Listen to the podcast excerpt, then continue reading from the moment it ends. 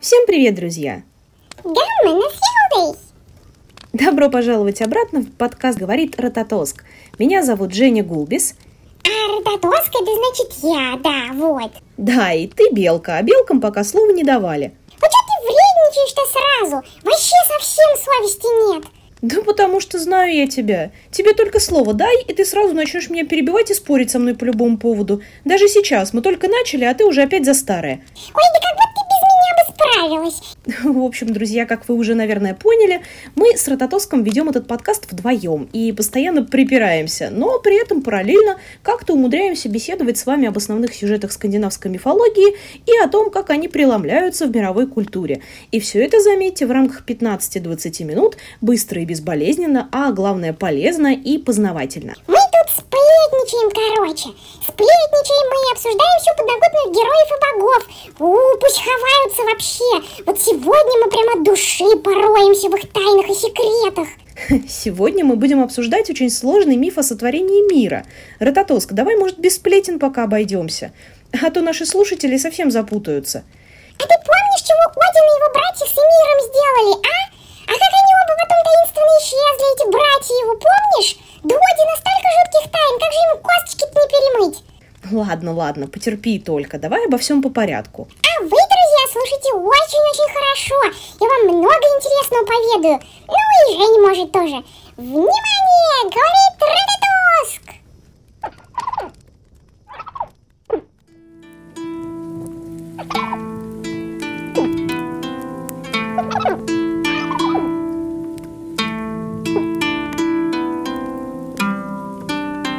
Внимание! Говорит?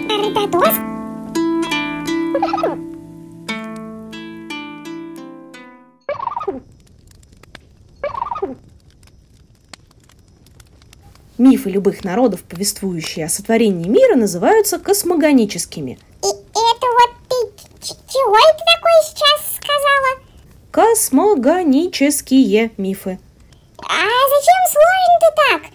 Комсониго... Ничего не понял. Все на самом деле довольно просто. Это слово – результат сложения двух других слов, древнегреческих. Космос, то есть мир или порядок, и гоне, то есть рождаться. Так появилось понятие космогонии – рождение мира или рождение порядка из хаоса. А мифы, в которых об этом рассказывается, называются, в свою очередь, космогоническими. Я, конечно, язык сломаю, но спасибо, что хотя бы объяснять, чего ты начала. А тебе спасибо за то, что наконец-то научился вежливости, прям не налюбуюсь. А ты любуйся, есть на что. Это был сарказм, если ты не понял. Так вот, космогонический миф древних скандинавов начинается с того, что до создания мира существовала только бездна Генунгагап, в которой с незапамятных времен было всего два мира, а не девять, привычных нам, поклонникам скандинавской мифологии. Эти два мира назывались Муспельхейм и Нифельхейм. Да, и не забудь сказать, что Нифельхейм это мир льда, а Муспельхейм это мир огня. Именно так. Считается, что из колодца Хвергельмир в Нифельхейме течет ледяной источник, который низвергается прямо в бездну Генунгагап. Это вот в том вот колодце сидит вредный дракон Нитхё, который ест корень Игдрасиля. Рататоск, не запутывай слушателей. Также существует огненный источник, который берет начало в Муспельхейме. И древние скандинавы верили, что воды этих источников смешивались, и огонь зародил во льду жизнь. Так на свет появилось первое живое существо на свете, невероятных размеров великан, которого звали Эмир. Стоп, стоп, стоп, стоп, стоп, стоп, стоп. Ты кое-чего забыла. В самом деле, Ага, вот я тебя и поймал. Какое же первое существо, если уже существует Муспельхейм, а им правит огненный великан Сурт? хм, честно сказать, я никогда не думала об этом. То-то же! Так что и мир твой вообще был ни разу не первым. А еще в это же время родилась корова Аудумла, которая этого самого Эмира кормила. Ведь надо же было ему что-то есть. А самое интересное, что от ног Эмира родились другие великаны. Представляете, просто потер одной ногой, а другой, и все, вот те потомство. Странные они, великаны эти, все у них не как у людей. Кстати говоря, Аудумла не только вскормила и мира, но еще и вылезала из ледяной глыбы первого человека, которого звали Бури. Любопытно, что первосуществом, ну, если мы оставим за бортом проблему Сурта... Это как ты так оставим? Помолчи. Так вот, если мы оставим за бортом проблему Сурта, то любопытно, что первосуществом считается не первый человек, а именно первый великан, Эмир. Хотя впоследствии великаны изображаются в мифологических сказаниях скорее злыми, и люди нуждаются в защите от них. Ой, вот это вот все вообще еще непонятно и не доказано ни разу.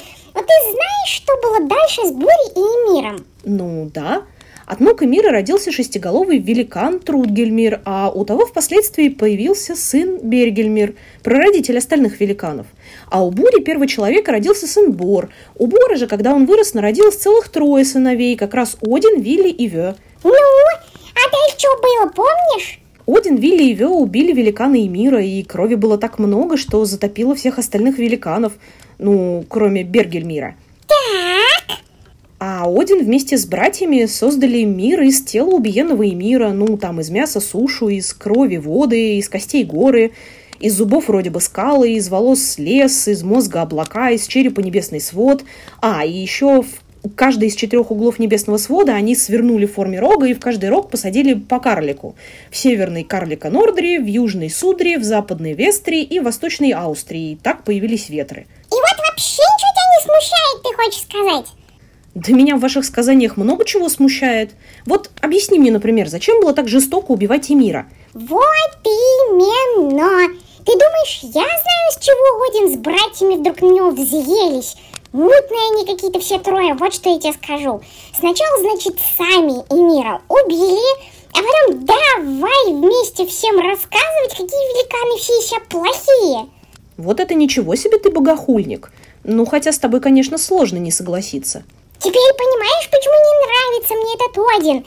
Вечно он что-то не договаривает. Ух, хитрый одноглазый старый дед. Взял, значит, великанов почти всех истребил, а потом богом себя объявил и сел в Асгарде на трон довольный. Вот ты мне сейчас, между прочим, напомнил одну прелюбопытную книгу. Это еще какую? Есть такая британская писательница Джоан Харрис, которая написала роман «Евангелие от Локи». Наши слушатели, кстати, вполне могут с ним ознакомиться. На русский язык он переведен. Там тоже пересказываются основные сюжеты скандинавской мифологии как раз от сотворения мира, только не абы как, а от лица бога Локи, самого главного мифологического хитреца. Вот он тоже не больно-то Одину там доверяет и вообще изображает его очень властным и жестоким. Ой, ну ты тоже, конечно, нашла, кому верить. Локи-то тебе понарасскажет. Один, может, и не договаривает чего, но Локи же ведь тоже известный врун. И вообще, он драматизирует. А ты, значит, у нас истина в последней инстанции. Да, я да. Я же все всегда слышу и все про всех знаю. Потрясающая самооценка. Мне бы такую.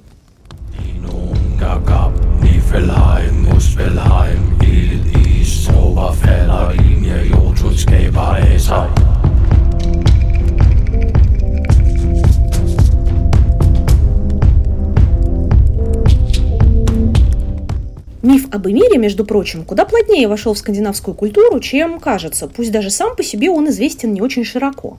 Есть, например, одна замечательная песня. Вы ее, скорее всего, найдете под названием Крокевиса, то есть песня о вороне, но есть еще варианты вроде Бундену Крока или Бундену Краген, крестьянин и ворон. А, это вот та вот песня такая задорная, в которой поется о том, как мужик увидел в лесу ворона, решил, что ворон хочет его убить, убил ворона сам, а потом все части его тушки использовал для какого-нибудь дела. Ну да, из кожи обувь, из кишок веревки свил, из клюва лодку сделал, из глаз стекло, а шею украсил церковь.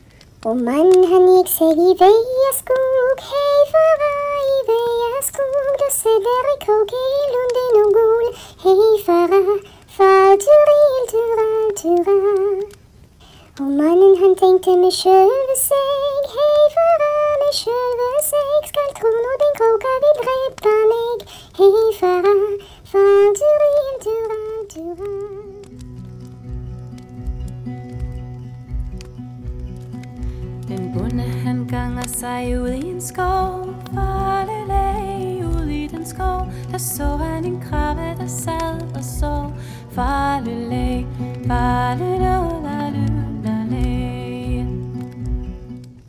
Стратоск, вот скажи, а вообще известно, как появился ясень Игдрасиль, на котором расположены девять миров, и который вы там со всяким разным зверьем дружно пожевываете время от времени?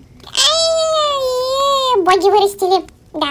Один и его братья. Они вот когда из тела и мира создавали все вокруг, деревья, там горы, небосвод, вот это вот все, они еще заодно вырастили дерево большущее, такое, прям все вообще на нем уместилось. А еще они собрали искры, летевшие из Муспельхейма, и превратили их в звезды. И одолжили у огненного великана Сурта расплавленное золото, чтобы выковать сияющую колесницу, запрячь ее двумя быстроногими конями, Арварком и Альсвином, и поставить править этой колесницей красавицу Соль.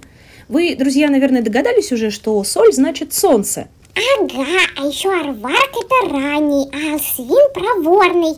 А еще перед красавицей Соль всегда скачет на своей колеснице Мани, это значит луна.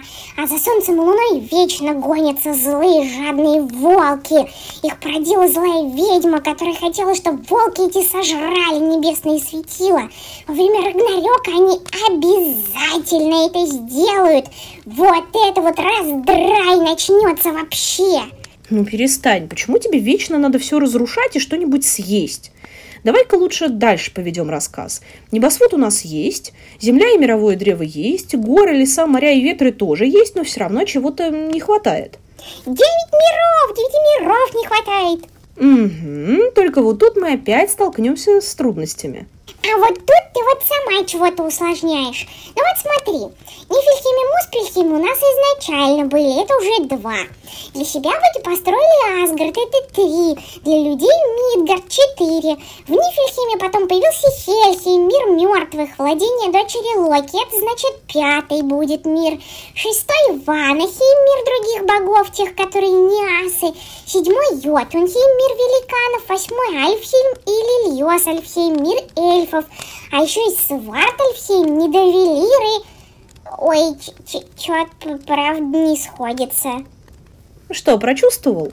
Дело в том, что возникают заметные сложности с названием одного из миров. Вообще-то все девять запомнить на самом деле очень просто, если пользоваться противопоставлениями. Например, у нас есть Асгард, мир богов, и Ванахейм, мир ванов, тоже богов, только других богов, с которыми асы очень долго воевали и никак не могли договориться, пока не обменялись пленниками и не заключили, наконец, довольно шаткий, но все-таки мир. Считается, кстати, что ваны, которые традиционно куда больше связаны с природой, чем асы, просто были богами очень древнего культа, который постепенно вытеснялся с первых позиций культом асов. Итак, Асгард Ванахейм – противопоставление первое. Зануда. Подожди. Нифельхейм и Муспельхейм тоже легко запомнить в паре. Они были в начале времен и, очевидно, друг другу противоположны. Лед и огонь все-таки. Мидгард, мир людей, традиционно противопоставлен Йотунхейму, миру великанов, где укрылись от потопа из крови и мира его потомки. Логично, что после такого люди и великаны друг друга недолюбливают, так что великаны частенько посягают на Мидгард, а асы, особенно бог грома Тор, защищают людей. Итак, Мидгард Йотунхейм – третья пара. Ой, я прям усну сейчас. Хельхейм мы запомним отдельно, как мир мертвецов. А вот с четвертой и последней пара миров как раз и возникают трудности. С Альфхеймом, обителью светлых эльфов, все вроде бы понятно. Вернее, непонятно и неизвестно почти ничего, но мы просто знаем, что мир такой есть, и на всем все. Тут хотя бы с названием проблем не возникает. А вот Альфхейму обычно противопоставлен мир двергов, то есть карликов или гномов. И вот тут-то, друзья, нас с вами ждет очень большой подвох. А, ну, э, Свартальфхейм же есть. Да, Свартальфхейм часто называют миром гномов или темных эльфов, и тогда выходит, что эти две расовые номинации по сути обозначают одних и тех же существ.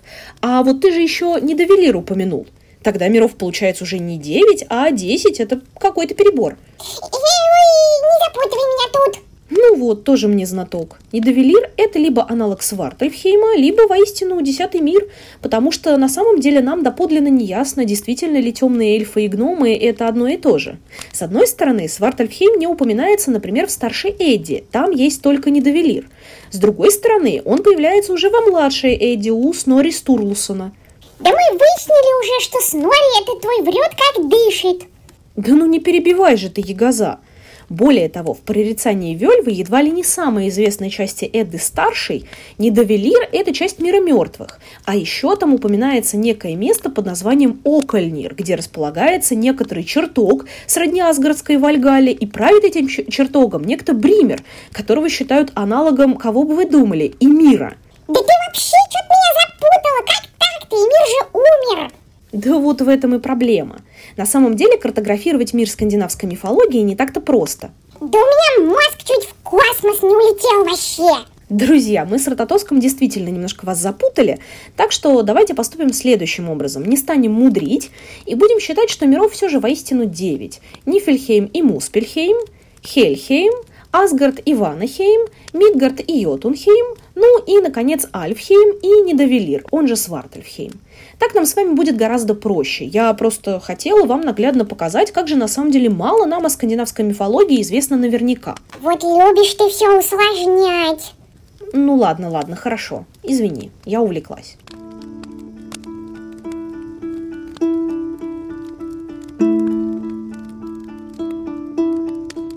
Кстати, а можно я, ну, еще немножечко позанудствую? Ну, вот прямо капельку. Ну ладно, так и быть, я тебе разрешаю.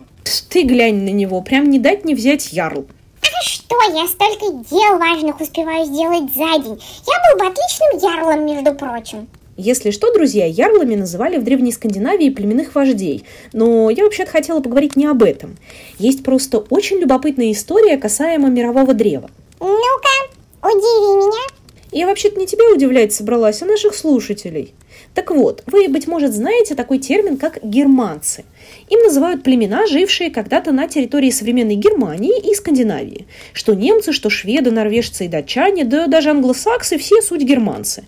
Даже языки их так и называются – германские. Ну и чё? Я не закончила. Так вот, раз когда-то это был один народ, значит и верования были у них у всех одни и те же. Эти самые германцы строили огромные такие деревянные столпы, которые назывались Ирминсуль. Ученые предполагают, что это некий более древний аналог Игдрасиля, но только вот загвоздка. Если Игдрасиль часто переводят как скакун Игга, то есть Одина, Иг – это одно из его множества имен, то общегерманский бог Ирмин, от которого происходит слово Ирминсуль, это аналог вовсе не Одина, а Тюра, ну, бога войны, то есть. Вот это ничего себе! Напомню, что в скандинавской мифологии Тюр является сыном Одина, но при этом и сам Один тоже очень тесно связан с войной. У него ведь в Асгарде есть собственный чертог, Вальгала, куда попадают все, кто погиб в бою. Возможно, различные функции германского бога Ирмина разделились в скандинавских Одине и Тюре, но это не точно. Ученые твои эти, как всегда, запутывают все. Ну тебя, у нас только пол подкаста прошло, а мне уже страшно, что там дальше придумаешь. Ну все, все, больше не буду нудить, честное слово.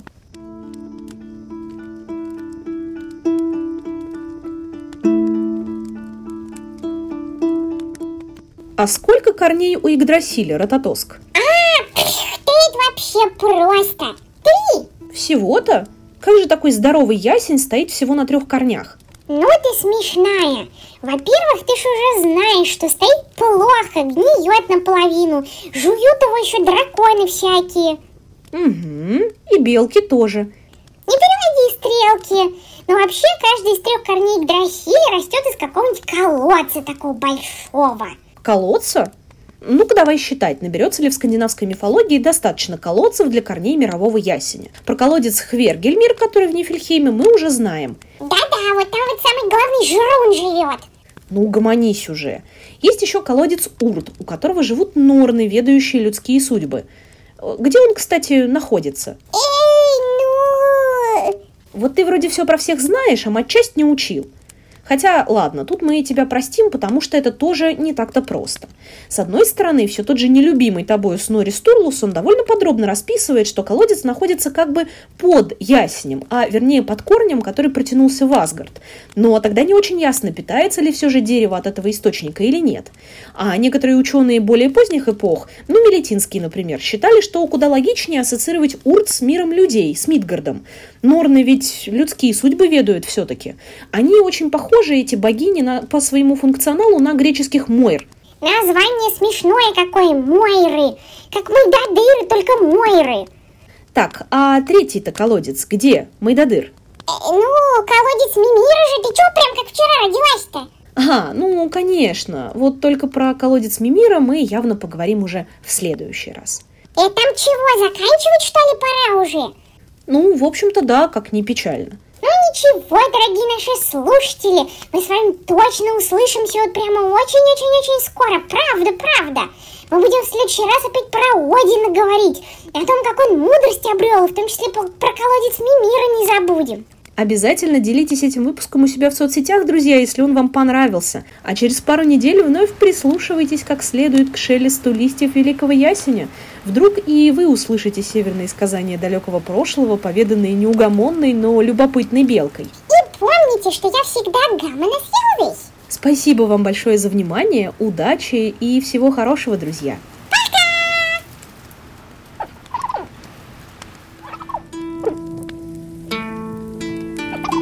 Внимание! Говорит